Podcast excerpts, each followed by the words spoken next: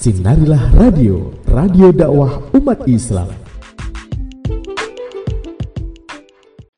Ketika ada satu bagian dalam salat atau dalam ibadah disebut dengan mustahabbah bukan bagian dari wajib, maka hukum mustahabbah itu memberikan konsekuensi perluasan, fleksibilitas dalam pengamalannya.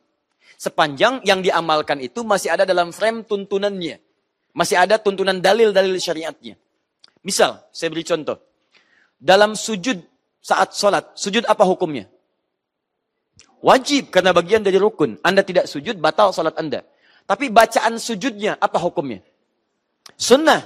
Ya, subhana rabbiyal a'la. Ada pilihan sampai depan bacaan. Subhana rabbiyal a'la wa bihamdi. Ada yang lain dan seterusnya. Pertanyaannya, lihat baik-baik. Bukankah Nabi mengatakan aksirud doa, perbanyak doa saat sujud? Perbanyak doa. Sekarang kalau saya mau berdoa, boleh nggak saya berdoa yang saya butuhkan? Bacaannya belum pernah disebutkan oleh Nabi. Tapi kebutuhannya saya rasakan sekarang. Saya kan nggak bisa membacakan sesuatu misalnya, mohon maaf, yang sekiranya tidak saya alami. Saya minta tapi saya nggak butuhkan. Saya butuh air, bukan butuh spidol. Apakah mungkin saya katakan, ya Allah bohong belikan saya spidol. Berikan saya spidol, berikan saya spidol. Mustahil, pasti saya minta air. Jelas sampai sini? Maka dari itu ketika Nabi mengatakan perbanyak doa dalam sujud, perbanyak doa dalam sujud, itu artinya boleh kita memperbanyak doa dalam sujud sepanjang apa yang kita butuhkan itu yang kita mintakan. Hanya teknisnya diatur oleh para ulama. Jika bacaan itu disebutkan oleh Nabi, maka ungkapkan lafadkan. Misal, Nabi membaca misalnya dalam sujudnya. Misal ya, misal Subhana rabbiyal a'la wa bihamdi. Subhana rabbiyal a'la wa bihamdi. Subhanakallahumma bihamdika Allahumma gfirli. Lebih panjang lagi.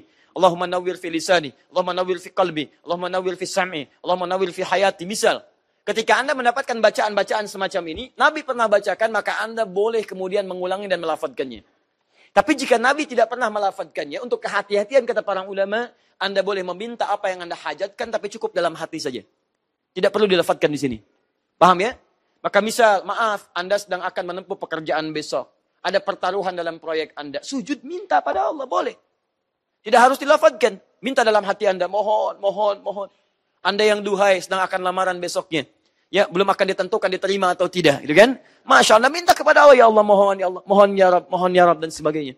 Taib, duhai Anda yang akan besoknya ujian misalnya, akan menentukan dalam ujian perkuliahan Anda. Dalam sujud minta pada Allah subhanahu wa ta'ala. Paham sampai sini?